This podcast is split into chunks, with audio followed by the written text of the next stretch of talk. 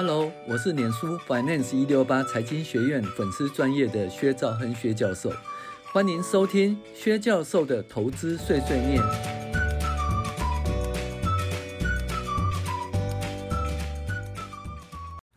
各位网友大家好，我是薛兆亨薛教授，今天来分享哦，就是呃理财读书会。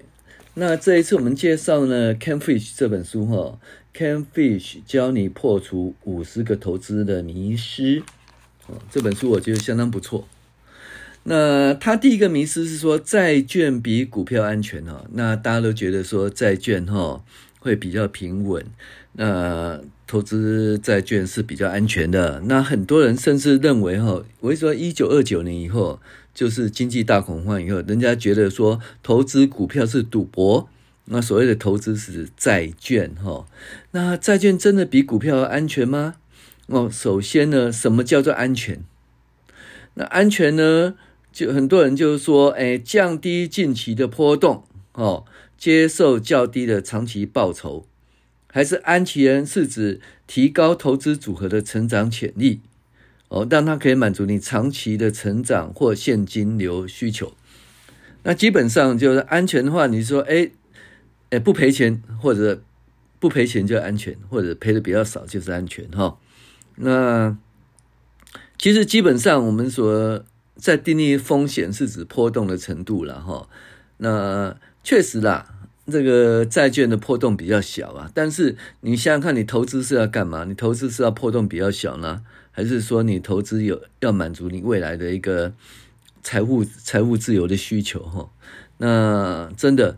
债券的获利长期一定不如股票了哈，但是有人讲说，诶，可是债券会比较好吗？因为债券哈不一定比较好。这本书这样讲哈，他说，嗯，短期而言，股票可以非常波动，十分吓人。但是人们忘了一件事，债券的价值短期你也也会下跌哈。二零零九年债券的投资报酬率不仅不如股票，那股票涨了百分之三十哦，那债券投资是多少？嗯，十年期公债值利率呢跌了九点五趴，你看哦，债券跌了九点五趴，那股票涨了三十趴哦，所以基本上呢，诶，所以债券到底是不是安全资产，很难讲了哈。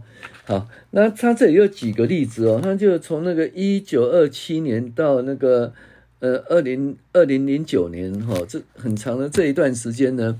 他说：“其实很多年的时间呢，债券的实质报酬率，所谓实质报酬率就扣掉通膨以后呢，那是赔钱的哦。一二三四五六七八九十十一哦，十二十三十四十五十六十七十八十九二十二十一哦，有二十一次，二十一年是赔钱的哦。好，那股票呢？股票赔钱的比较少哦。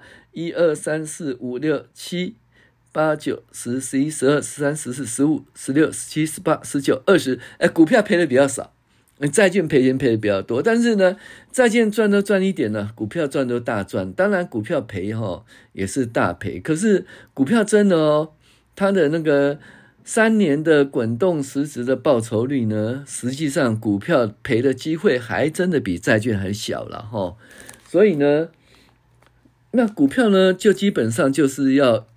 有一点时间，我们讲的长期投资了哈，长期投资，那基本上我们认为说哈，像标准普尔五百指数啦，或者是那个 ACWI 的全球指数啦，或者是台湾的零零五零呢，这个股票长期持有真的相当不错哦。只是问题就是说，长期持有到底要多久呢？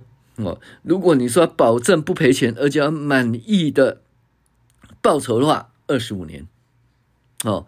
那如果你只持有一年的话，哎，不一定哦，它大赚大赔哈，大赚大赔。所以呢，这个长期持有是相当重要的。但是债券真的安全吗？很难讲哈。那这个东西其实你可以去长期做一个观察就对了。嗯，应该是这样讲，要投资债券，基本上哦，必须要知道那个嗯整个经济的情势，要会分析经济然后。那，像债券其实比股票好投资的原因是说，因为整个利率的走势呢，利率就是一个债券的价格嘛，哈。